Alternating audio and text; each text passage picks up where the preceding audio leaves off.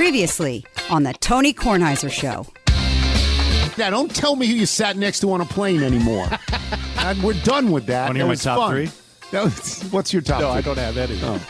You know, that's it. We've had that. Have I? Who have I sat next to? I sat next to Wilbon. They did cover a lot of that Wi-Fi stuff in uh, biology for non-majors. I'm not sure if you. were No, there was no Wi-Fi then. No, it wasn't? I am t- too old to understand these things. That's why I'm asking for help. Right. I ask for help on things I don't understand. You know what I really don't ask for help on? Sports writing. I understand that. The Tony Kornheiser Show is on now. Alrighty then. We are uh, happy today. We have guests. We're reaching out. We're going to Paris for Liz Clarke. And we got Steve Sands on. So we're not going to talk. We're not going to bring in our basketball guests. So we'll talk amongst ourselves about the basketball. Let me do a couple of things first, though, to acknowledge other stuff. Brian O'Neill in Landenberg, Pennsylvania. Bonnie brought over mail the other day that came to PTI in the last X amount of months.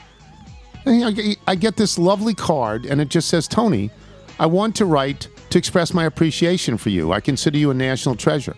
My wife and I DVR PTI and watch it almost every day. Thank you for what you do, Brian.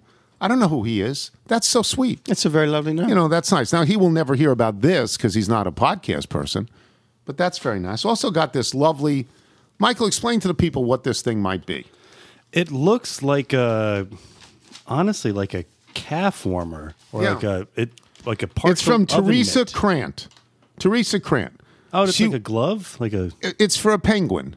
It's for a Oh. penguin. She knitted a PTI It's a penguin sweater. scarf sweater for a penguin. It's got armholes. It's just so unbelievably nice. That's brilliant. I can just see it doing the dance. I've yeah, I've got to go get a penguin at some point. back to the front. It's just lovely. Teresa Krant. Thank you so very much. She will never hear this either because she's a PTI person. Our congratulations go to our friend Chuck Culpepper. He has been named the East Com Media Award winner.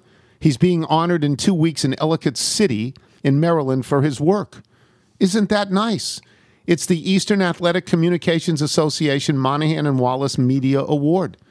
Good for him. Yeah, that's really great. nice. Yeah, well Anytime you name Chuck Culpepper the award winner of anything, you have named the right person. So congratulations to Chuck. This comes uh, from an email from Sam Atkinson. So I'm happy for that. I hope there are no storms that day. Storms last night were brutal. Fierce. They were brutal. I thought we'd get knocked off the air. Yeah. They, were- they were in and around five Oh yeah, o'clock. that's right. That's They when they're tough. rolling through. Yeah. Uh, Tony Talarigo writes, I work with the Pittsburgh Pirates double A affiliate, the Altoona Curve.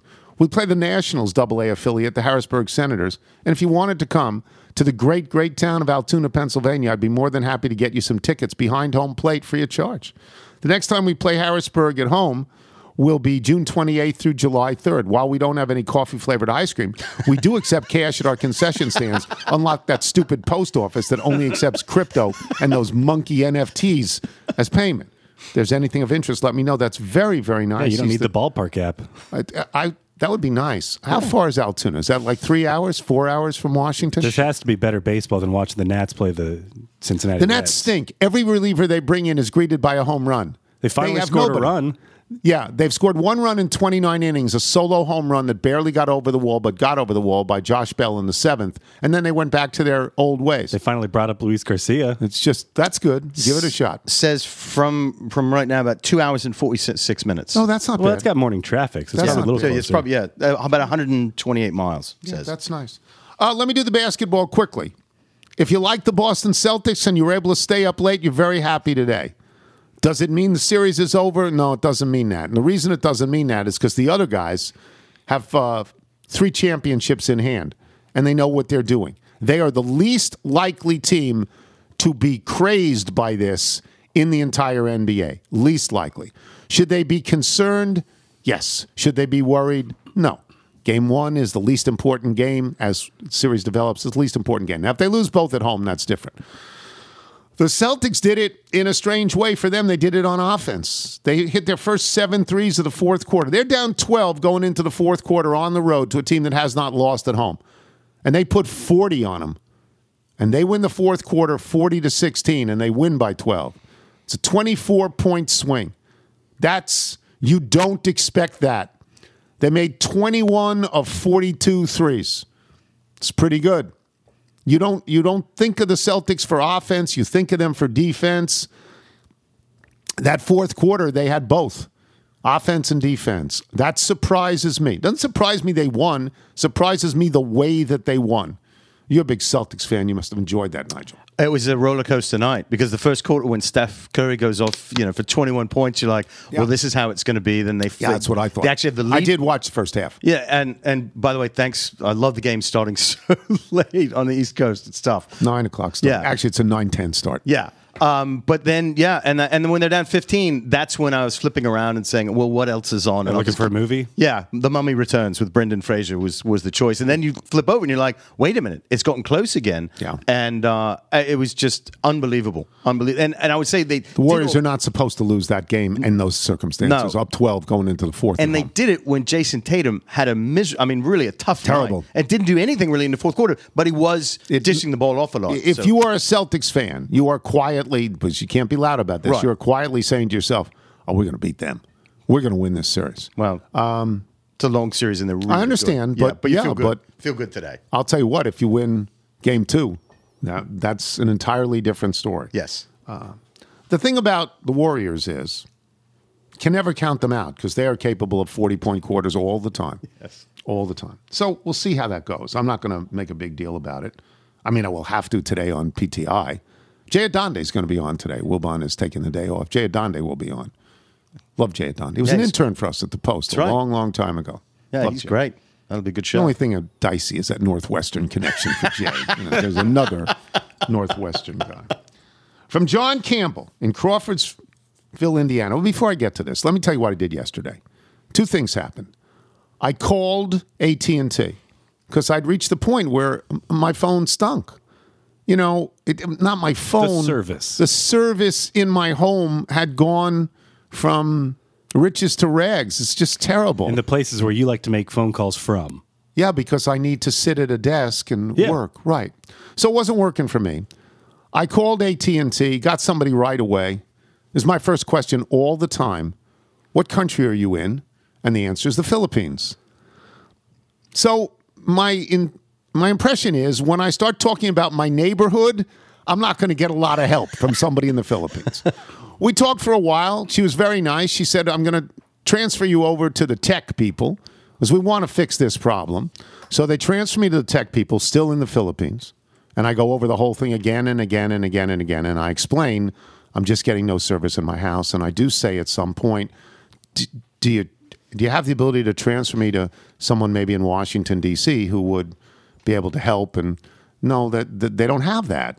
They don't have that. But at some point they say, and I was on the phone for over an hour, Oof. and I was not. I just felt I was digging the same hole. I mean, I just didn't feel that we were moving. And they finally said to me, you know, we'll we'll get back to you. And I said, okay, great. And they did. They got back to me about eight hours later in the early evening. Did you get this? Have you tried restarting your phone? They didn't do anything like that. I did that once or twice. Check for updates. Yeah, and I. This sounds like a And they said issue. they asked. They got Carol on the phone. They said, "How's the phone?" And she said, "It's better, thanks." They said, "Great, glad we could help." But the person who helped the most was you, Michael. Why don't you take over the story? Well, thank you. I guess I am that tech person who resides in the District of Columbia. Yeah. Uh, so first up, I'd like to thank the two boys. Two under five who gave me the patience to deal with you. Uh, you're sort of in that same category, Yeah, the preschool crowd. Uh, First step, I logged into your AT&T account and I tried to do a cellular sort of reset to try and reset the signal. But what's what's frustrating from that side, I'm not even talking to a person, but I can see and they're saying there are no outages in your area. There are no issues, and I'm pinpointing your exact house. Yeah. Uh, so I then on a lark tried something with you where I walked you through. Go to your home screen. Go to where you Settings. put your ear, swipe down, yeah, I did do all that. see the see the bars for Wi-Fi, turn that off so it's not blue. You're like, "Yep, with you, with you," because I wanted to try and see uh, if we could if we could identify how many bars you had. We only had one, One bar. But finally, I got you into settings, and we discovered that you maybe you never turned it on, maybe it was turned off, but your Wi-Fi assist was not on for your cellular calls. So we Right. turned and I would never have known that because I don't know what a Wi-Fi assist is. Right, but now basically, if you have that dropped call to Kelleher at you know eleven fifteen in the morning, And Julio, uh, your- always. your, I'm Wi-Fi always- should be able to support it. I keep telling the people in the Philippines, but I, I get dropped with Kelleher and I'm dropped with Kelleher. Julio. The- and they don't, you know, they the just say we're so prep." sorry. Oh, Matt Kelleher, yes. They don't have any idea what I'm talking about, which is okay. But but Michael, you walked me through it. I did it, and then and then it worked with both Matt and Julio. Yeah. I was amazed. And I got a lot of mail, and let me read one example of this from John Campbell in Crawfordsville, Indiana. It finally happened. I couldn't help you with phantom water bills or wine or toasters. I haven't sat next to anyone famous on an airplane. The number of outlet, outlets in my kitchen is fairly average, and the list of famous people from my hometown of Crawfordsville, Indiana is pretty boring. Then finally this morning, I hear you talking about your AT&T cell phone coverage, and I thought I know this problem. Now, I can't get a new cell phone tower installed near your house to improve your signal. Probably don't want that anyway, even though we do a much better job of disguising them now when we used to. The problem is not 4G versus 5G either. Your iPhone from 2021 is 5G capable, but still works with our 4G network as well. The best solution from your problem is to make sure that Wi Fi calling is enabled on your iPhone.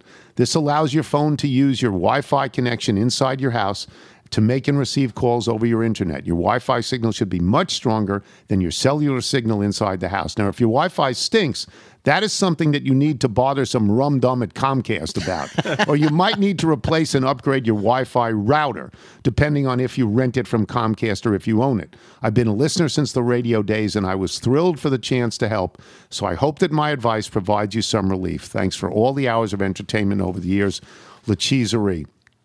And John Campbell is the associate director of outage management, AT&T Consumer. So that's That's a contact to hold on to. That's a great Yes, one. we- yeah, well- that's absolutely great. and your advice Can you hear was me now? your advice was his advice. Yeah. So Best is I'm at home and I get the basically a word for word to that email from Ross, uh, Ross Weber from Keen, who's going, you know, maybe he has to upgrade his uh, his you know his his cable modem that you rent, but it's the Wi-Fi assist. Now you don't have other devices. If you're not careful with your settings, if you have say like a computer or an iPad, you're getting pinging all across the floor as you're getting you know calls transferred from one device to another. If you don't turn that off, I don't have any understanding of any of this. you have a car phone. But like, I yeah, my but I knew something was wrong in my house because when I used the phone in my car, I never had any problems. And that leads me to conclude, though reluctantly, that it's not the phone, that it's the house. And Michael, you came to that same conclusion. I'm sure we got a lot of emails that say the same thing. Got a lot of them. So, yes, the Littles Yeah. responded in great fashion Well, that's to that's all I asked for. Yes. and I'm sure they're laughing, like what a dope this guy is. But you know, I don't know. I mean, I don't know. Yeah, because um, I make the call. That's all. Yeah, I'm sure they're we wondering think, who still makes calls. Yeah, we think like we'd be like, well, maybe it's the humidity. Maybe that's what's causing it. Yeah, just don't know. I don't really have a good sense of how it works. Yeah. I don't. So uh, uh, let me express my gratitude to everyone who, in a time of need, was able to respond and and help. There's a, a, a lot of people, and I'm I'm grateful for that. Again, there's things I. You, you don't need to help me analyze the Celtics beating the Warriors. I know that. I've done that for a long time. But you need to help with with the phone. All right, we have Liz Clarke from Paris when we return. I'm Tony Kornheiser. Check out our new NBA show, Beyond the Arc, part of the CBS Sports Podcast Network, where you can find me, John Gonzalez, NBA insider Bill Reiter, and Ashley Nicole Moss five days a week talking all things NBA. Whether you're looking for insightful discussions, upbeat commentary, breaking news, interviews, or coverage of all the biggest stories in the NBA, our new show is the place to be five days a week. Download and follow Beyond the Arc on Apple Podcasts, Spotify, and wherever you get your favorite podcasts. You're listening to the Tony Kornheiser Show. on a lonely night. This is Mitch Bradford. He has just released his new single, More Than Life, which we're playing now, and permission to use it is granted below. First song you played on the show five years ago, Got You On My Mind, was recorded in his apartment. This latest track was produced last summer at the revered Village Studios in Los Angeles. Add Mitch's name to the long list of famous acts who have recorded there, like Fleetwood Mac, the Rolling Stones, B.B. King, Bob Dylan, Coldplay, etc. I believe you call that trending up. This is sent to us from Matt Matari, and Mitch Bradford gives permission from More Than Life. We'll have two songs by him today. This is a wonderful song. And it plays in Liz Clarke all the way from six hours east of us uh, in Paris, France at the moment. Um, you're sitting waiting for Nadal to play. Am I correct? Nadal plays a semifinal match in an hour or so? Exactly. That's exactly the picture. And and who does Nadal play today?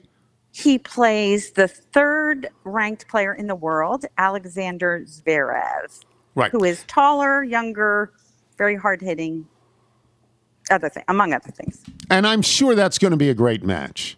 And I'm sure no matter how great it is, it's not going to measure up to the Nadal Djokovic quarterfinal. In all the in all the years that you have covered tennis, I would think that that match, Nadal Djokovic, is a top 10 match that you have ever seen. Am I right?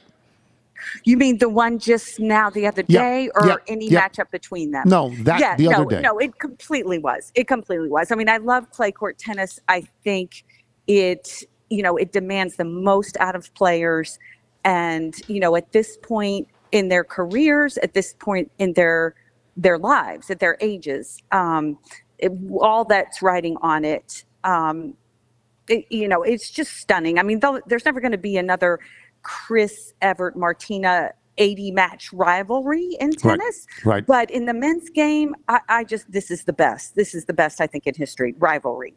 Uh, I mean, I watched the last few games of the fourth set and then the tiebreaker. And like everybody in the crowd in Paris, I was rooting for Nadal. Um, Yeah. And I, I felt it was thrilling. And what I said the next day was it doesn't matter if Nadal loses his next match. Doesn't matter. I don't even think he's going to win the French Open because I think the last two matches he played have been so grueling. And he's 36 Yeah. today, and that's old for tennis. But I don't even think he cares. I think the big one for him Yeah. was beating Djokovic. Or, or do you think I'm wrong?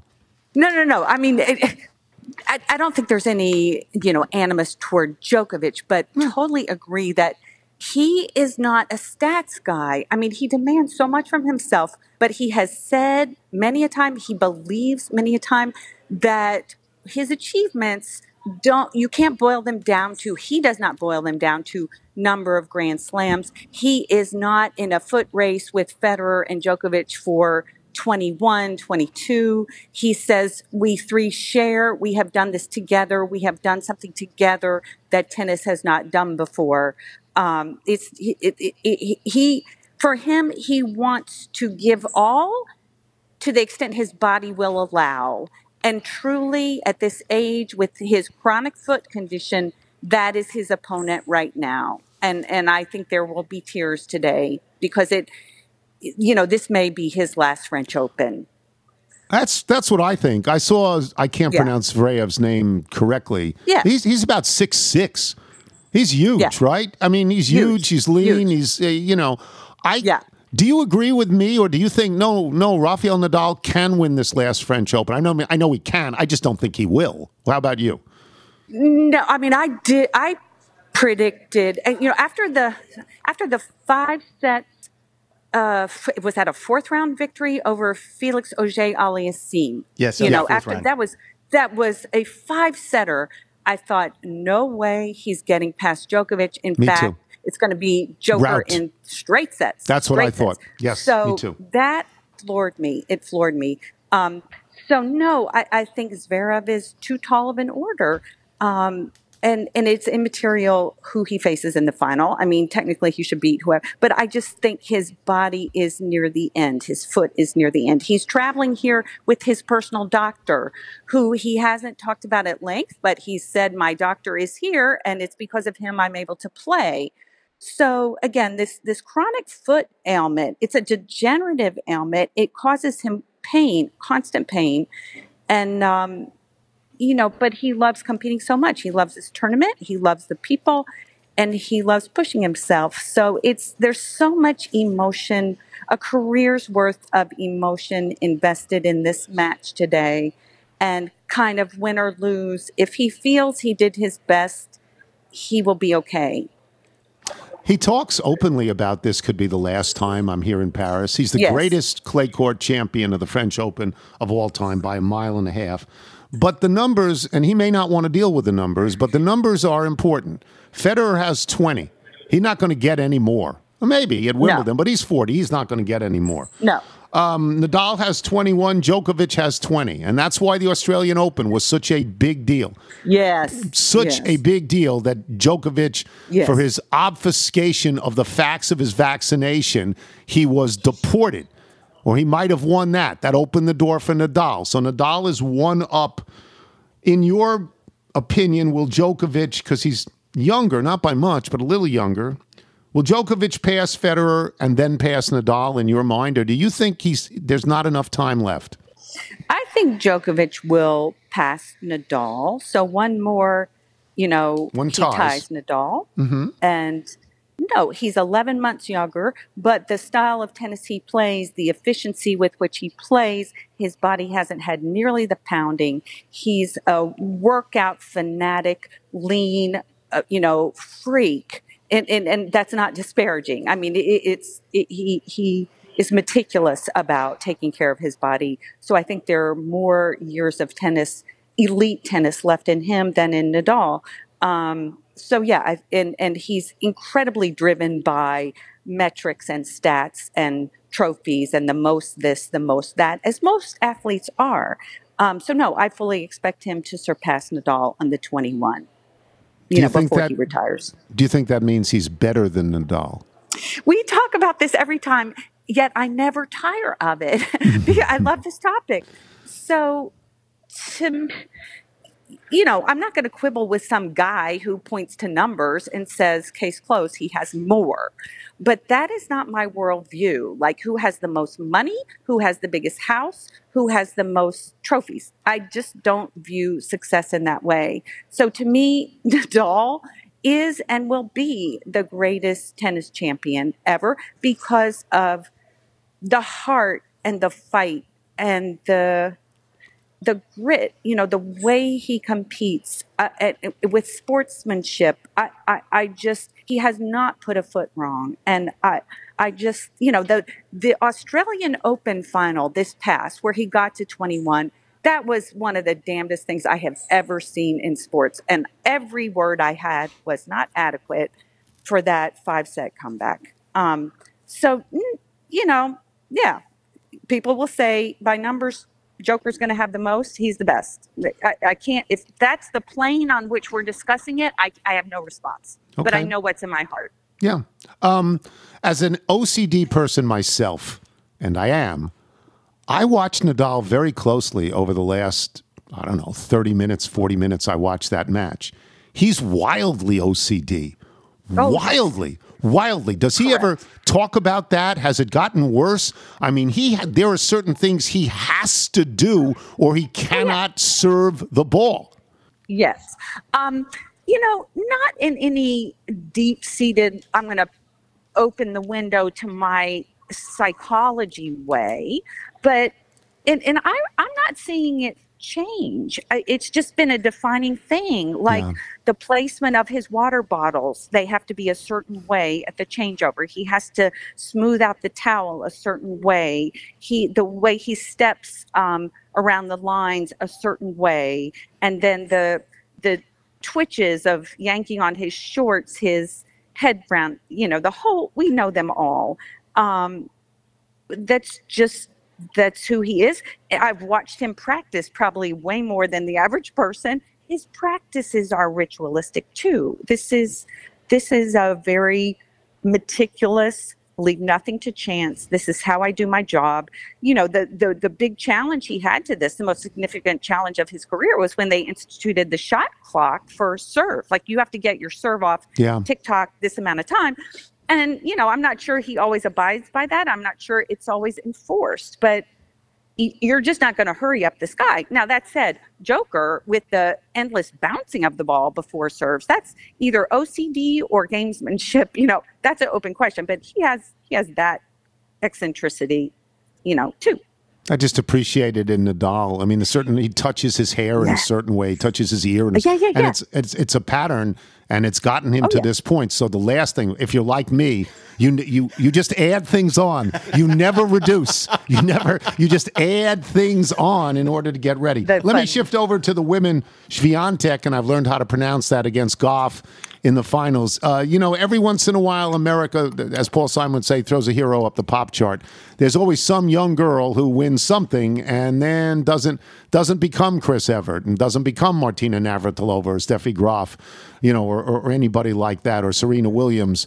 Uh, maybe this year it's it's Coco Gauff. What do you expect in that match? Because the other woman, Swiatek, she's best in the world. She's the best in the world. Yes, I love this question. I love the setup, the the context. Ooh, let's keep talking. But um, no, I am expecting and rooting for a three set final. Um, Swiatek has dropped one set. Um, it was somewhat aberrant the whole tournament, um, but she's just been crushing, crushing her opponents.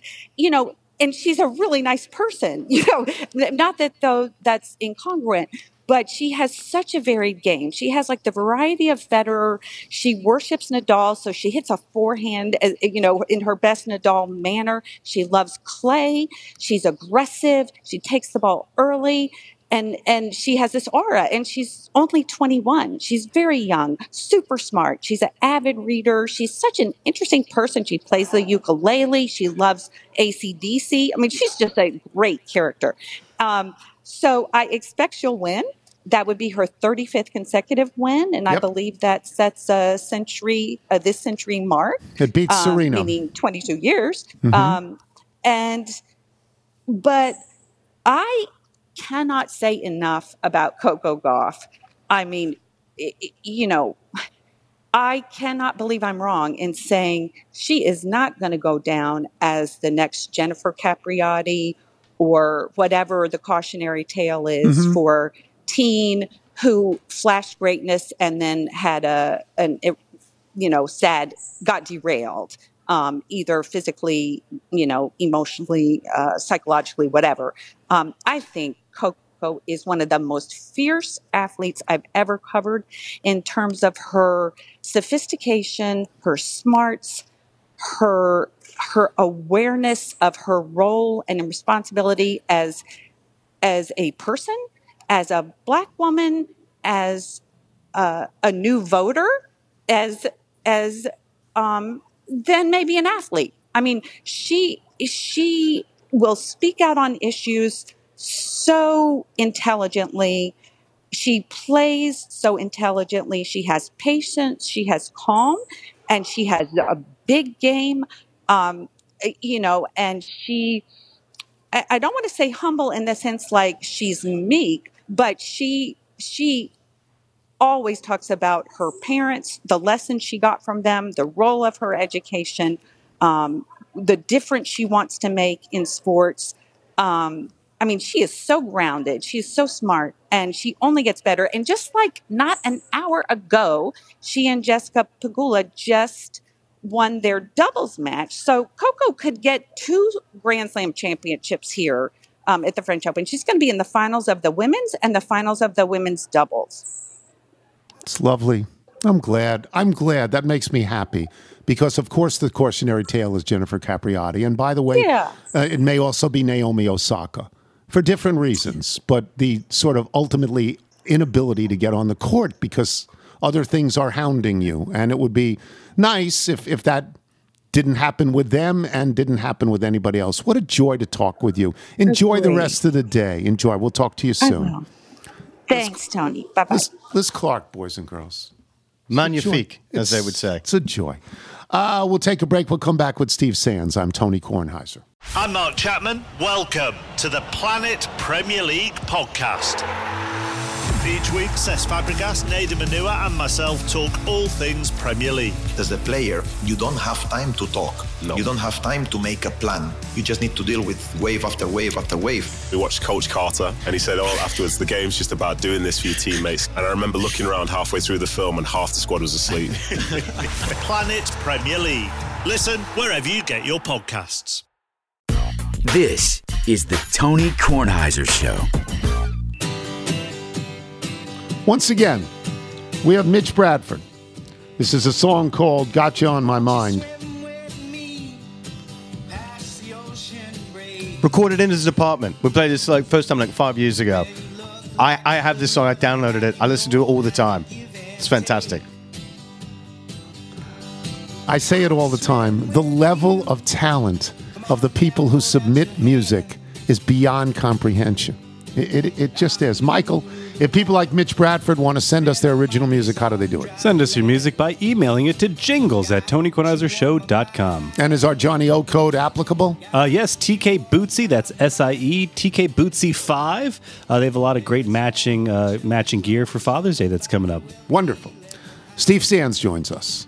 He sent me a picture yesterday of what appeared to be a bag of candy, and all I could read was champagne bears. Can you explain this to me, where you got it, and what they are? yes.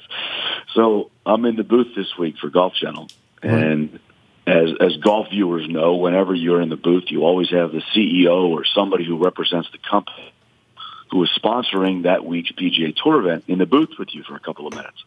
So yesterday, the CEO of Workday comes in, and he's going to be on the air. And he comes in. We have our headset on. We're on the air live. He comes in, and he shakes my hand, says hello, and he hands me this big box, and it says Workday on top of it. So I'm wondering what the gift is. I open the gift up. It's two big boxes inside the one large box of gummy bears, and they're all different flavored gummy bears. And one of them was a champagne gummy bear.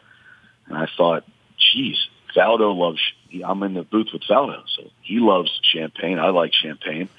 We both love gummy bears. So we started eating them, and I figured I'd take a picture of it because of all the friends I know, nobody love- loves gummy bears I love- more than Tony Kornheiser. I love gummy bears. I'm so No, jealous. The mixture, the mixture of gummy bears and champagne made the show, the last hour of the show, a lot better. But it, it, Workday, they make gummy bears? I thought they were a consulting no. company or something. Yeah, yeah, yeah. No, no, no. It was just they're the sponsor this week, and that was one of the gifts they gave to their Wow. uh, pro am participants on Wednesday that they could uh, have some gummy bears uh, laced with champagne. Good for you. All right, we'll get away from gummy bears and we'll get into the Saudi golf tour. Um, Dustin Johnson is in. Phil is not in yet. He could be in. There is an opening. Right. If Phil Mickelson called anybody in the world and said, I'd like to play in your tournament, they'd send a jet for him, no matter where it was or what he wanted. Your reaction to DJ in and Phil so far out? Well, the Phil being out, I figured was going to be the case. He's he's kind of dipping his toe in the water before he comes back in.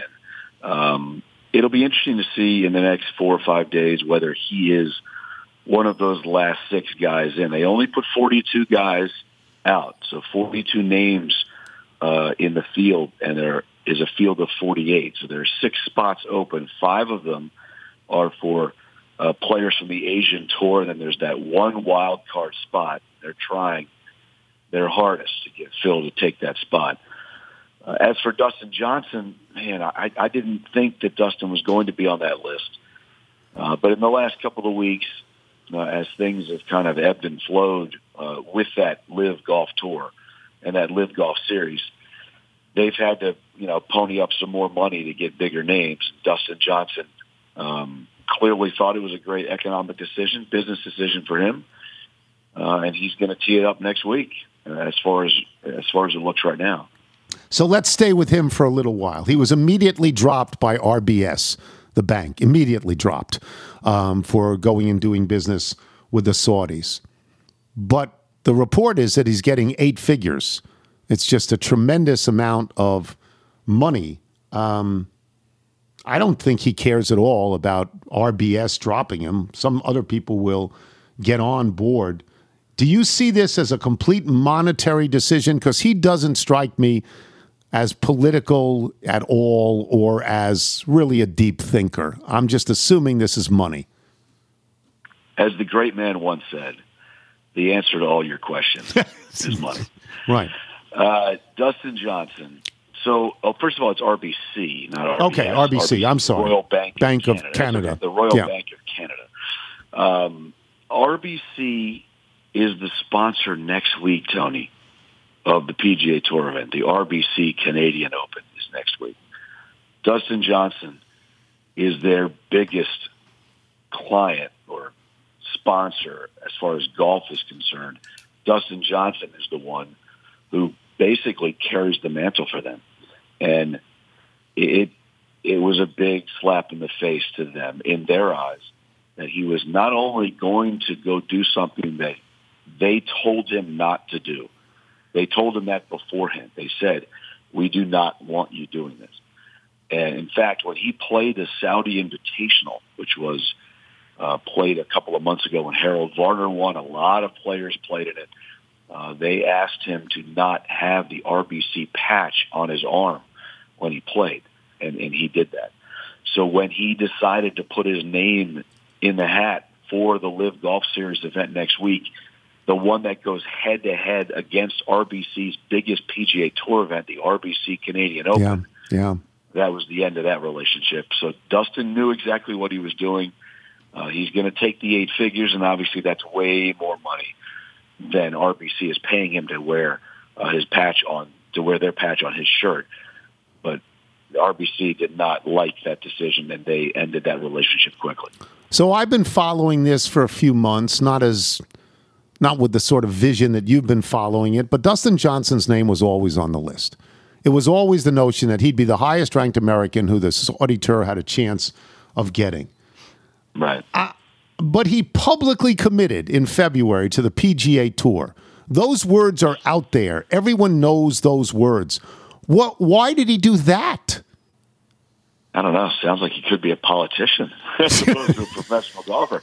Um, so, from what I understand, um, from talking to a lot of the guys uh, in the last few months, at Riviera, which is in Los Angeles, the last week of the West Coast swing, so we're talking sometime in, in, in mid to late February,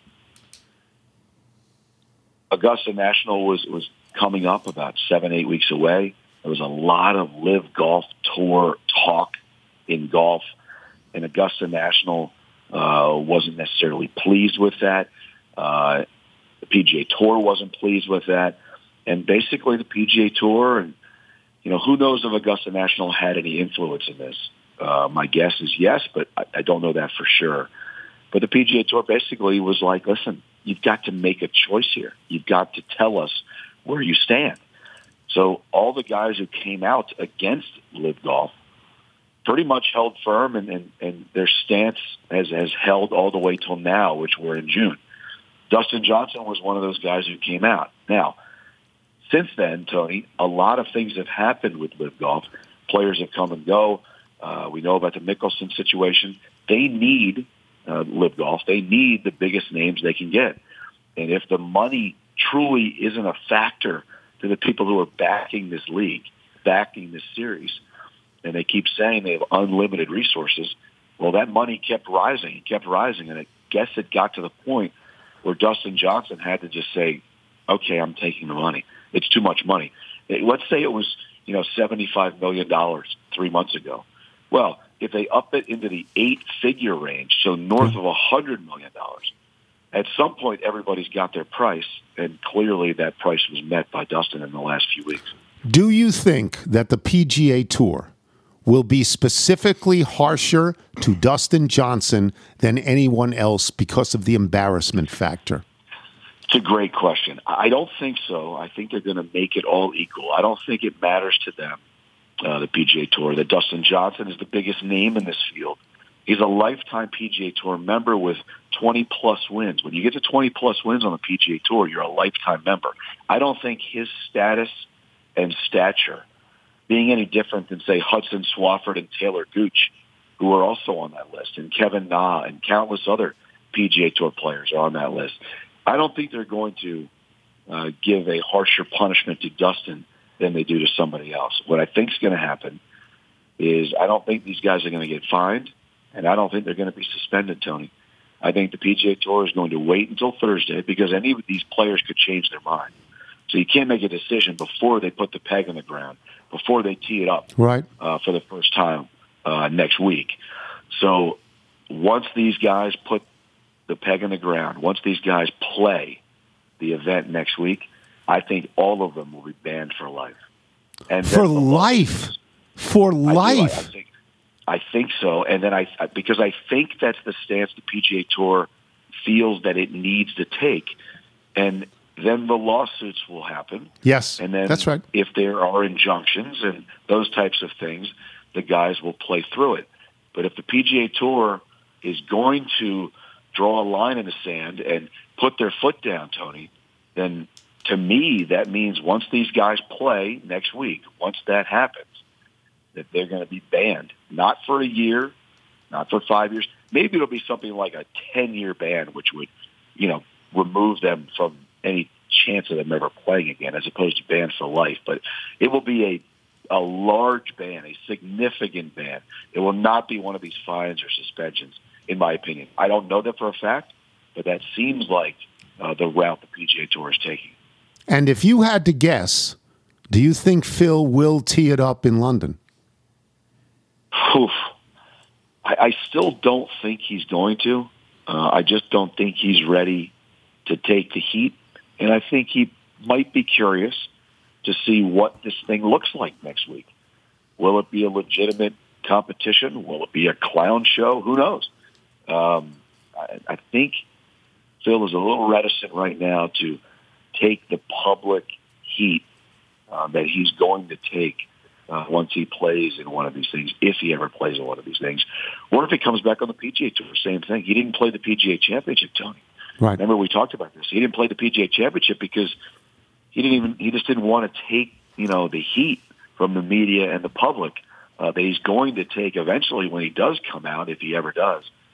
Um, but it, it's only a one-time thing for Phil. Once he plays, once he speaks, once he gets it out there, and then competes, to me it feels like it kind of goes away a little bit. But for him, he's not ready to take that heat yet, and I don't think he's going to play next week.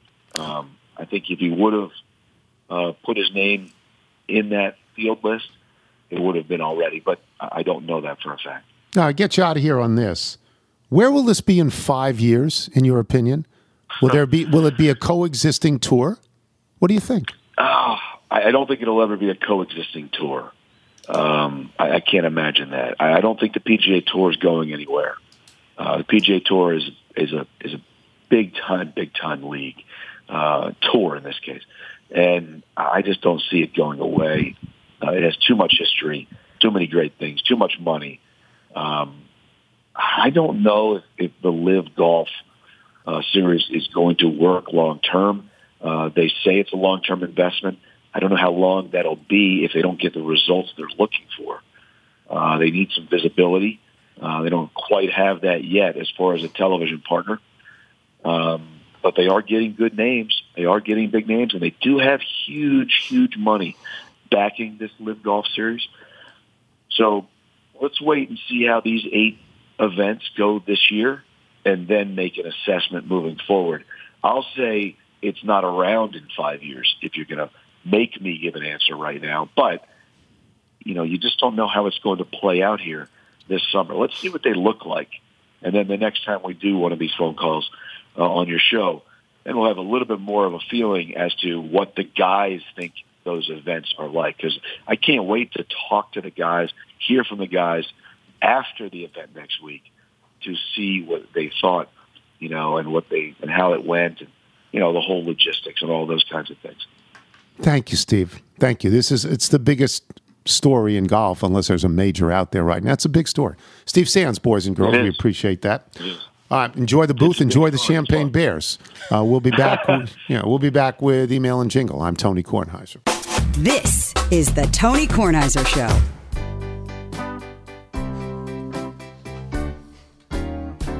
Oh, yes, I'm the great zucchini.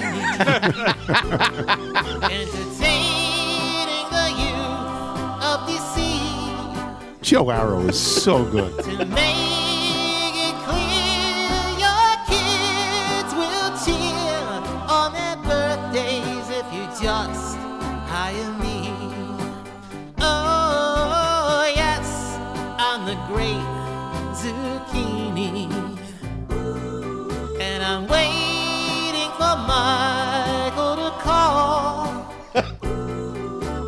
Boys, what the price? Here's my advice. Get grandpa to pay for it all. Just brilliant, brilliant performance Great by song Joe choice. Arrow. And John Moransky in Roanoke, California wrote it. It's just great. It's the platters. It's the great God, pretender. I hope the It's- great zucchini hears this. Yes. Just- Still waiting yes. on that call. You want to do the Bethesda Bagel ad? Bethesda, we've got the sandwiches today. I know we got to get back on the Monday sandwich Yeah, they flipped it for us. We Yeah, got to go back on the. I Yeah. love them. We got to go back on the Monday sandwich. trail. First, you want the sandwiches. Now you don't want the sandwiches today. No, I want them. I want them. You want them on Monday though. I want them, on, but I, I want them. I want them.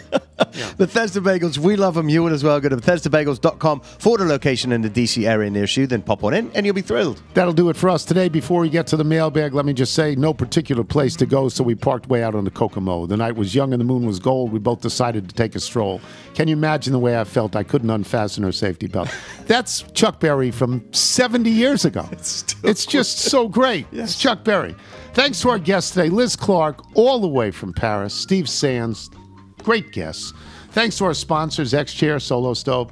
Remember, you can listen to us on Apple Podcasts, Spotify, Google Play, Odyssey. If you get the show through Apple, please leave us a review. I'm going to read some things here from Sam Angel in Silver Spring, Maryland. Allow me to write in memory of my cousin, so it seems Roger Angell, who in baseball circles is the definition of A1 above the fold, even after a pretty good run of 101 years. I'm not quite certain of the relation, and we never met or talked, but cousin Roger, as we affectionately called him, did correspond with my dad and fellow emailer George a time or two.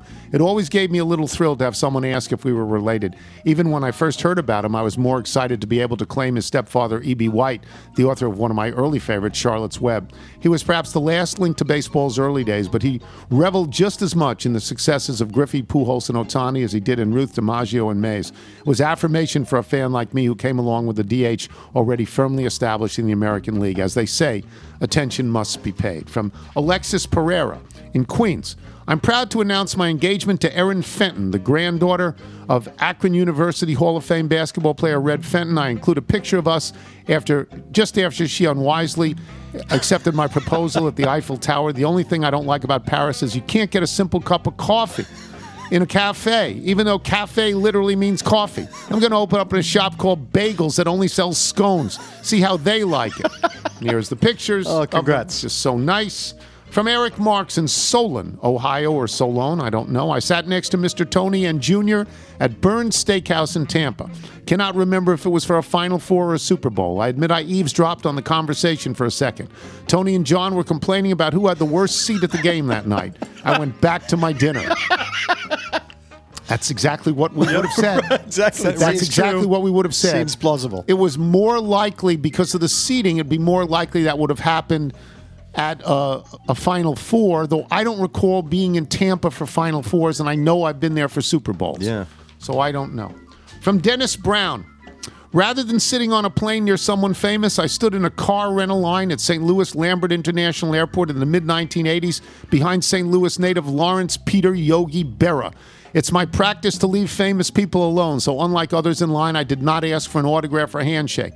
I also wisely didn't ask for a handshake while standing at a urinal next to Walter Cronkite in Arizona State University's Cronkite School of Journalism, and I resisted the urge after finishing my business to say, and that's the way it is, which was Cronkite's sign off. Yes. Brilliant. It's brilliant from Dennis Brown. From Kevin Nelson in Raleigh, North Carolina.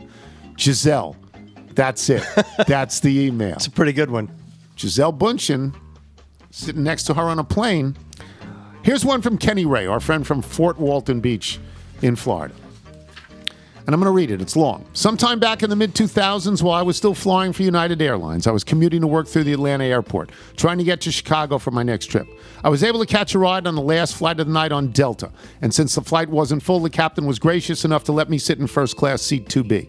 Tony, I'm a huge baseball fan, have been my whole life. So when I tell you that sitting almost across from me in seat 1C was an elderly African American man who I immediately recognized as Ernie Banks, I think my heart skipped a beat. So now I'm trying to decide whether I should say something to him, but I'm hesitant to do so because I'm in my United uniform as a guest in first class on a Delta flight. I don't want to be that guy who doesn't know his place. It's late. He probably gets inundated with fans wanting a little bit of his time. He probably just wants to relax, so I sit there quietly for the duration of the flight. Flight. What was so cool was that the flight attendants all knew who he was, and they stopped by often to check on him to see if he needed anything. When we landed at O'Hare, I watched Mr. Banks get off the plane, and as was my habit, when I jumped seated to work, I stayed in my seat until all of the paying passengers deplaned, poked my head into the cockpit to thank the captain for the ride to work, and walked down the jetway. Disappointed that I couldn't bring myself to say hello to the great Ernie Banks. So I walked through the gate area and I turned the corner to leave the secure area. And there, sitting on a bench all by himself, is Mr. Banks. It's 10:30 at night. There's hardly anybody in this part of the terminal. He's not exactly a young man anymore, and I'm thinking that maybe something is wrong. So I walk over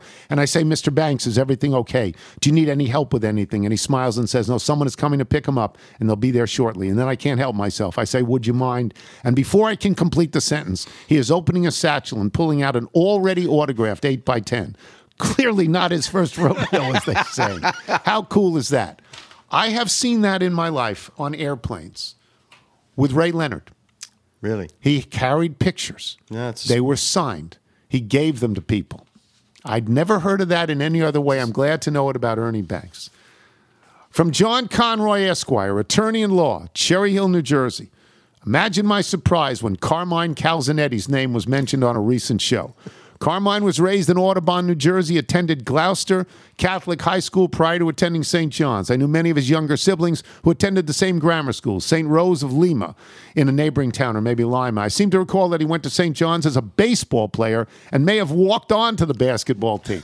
Well, he started for three years. From Kyle in London. I'm headed to the Glastonbury Music Festival in England at the end of June with my wife and 11 month old daughter. Since you have a stockpile of excellent musicians on the show, and since we use the mailbag to communicate amongst ourselves, I was wondering are any of the artists going to play the festival so I can show some love with a hearty La Cheeserie? I'll hang up and listen, and I don't know that. We should we, find that we don't know, but yeah, if, if you're a musician, uh, that listens to the show and you're playing there, please email us. From Don Hammock in Biloxi, Mississippi. Some de- decades ago, I was flying out of Washington I grabbed a copy of the Post on my way through the terminal. I sat down on the plane, I started reading. I hopped to the sports and read that day's column by Satchmo, putting the paper down. Who do you think I saw sitting across the aisle from me? Well, it wasn't Tony, because, you know, airplanes. wasn't Tony. From Scotty Baker, who says he's the unofficial Egyptian archaeologist of the Tony Kornheiser Show in Berrien Springs, Michigan.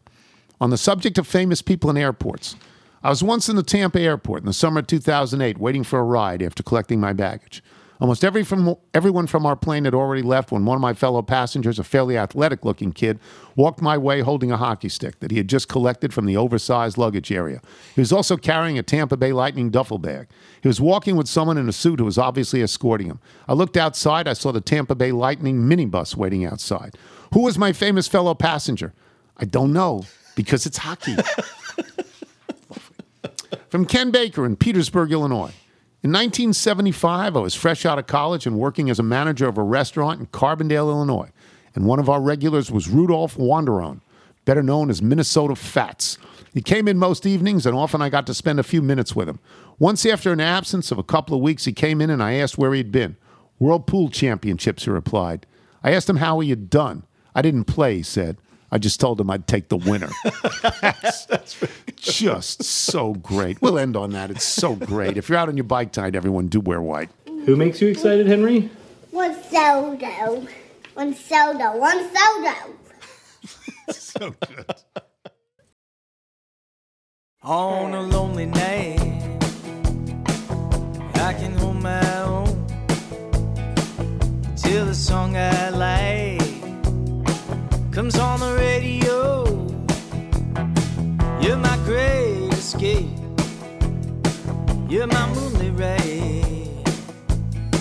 You're my need to know. You're my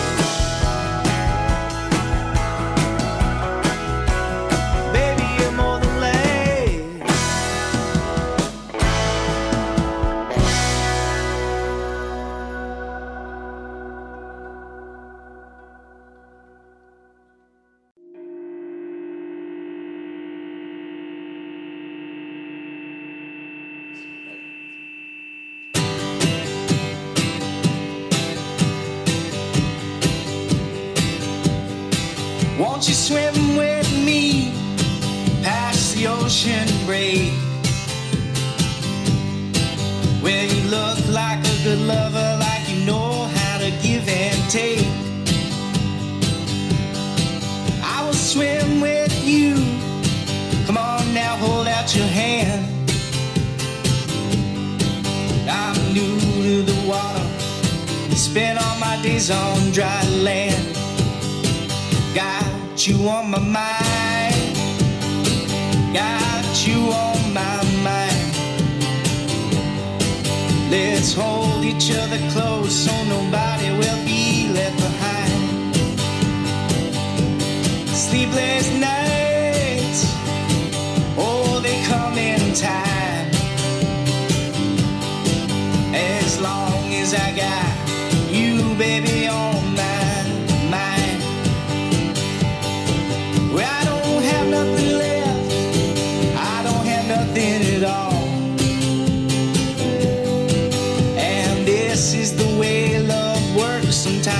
Lose and you fall. My heart is cold, colder than the ocean floor. I can't fight these battles, can't win against the ocean roll.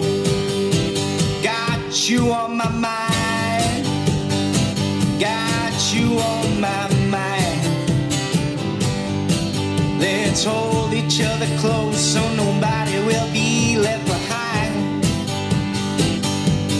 Sleepless nights, oh, they come in time.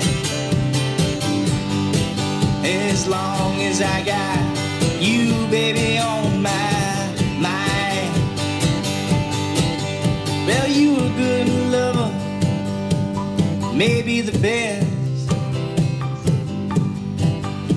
Love is a wave, it can kill, it can caress. But if you can track down, you'll never be the same. Walking the earth wondering when it's gonna call your name. Again, got you on my mind. Got you on my mind. Let's hold each other close so nobody will sleepless nights.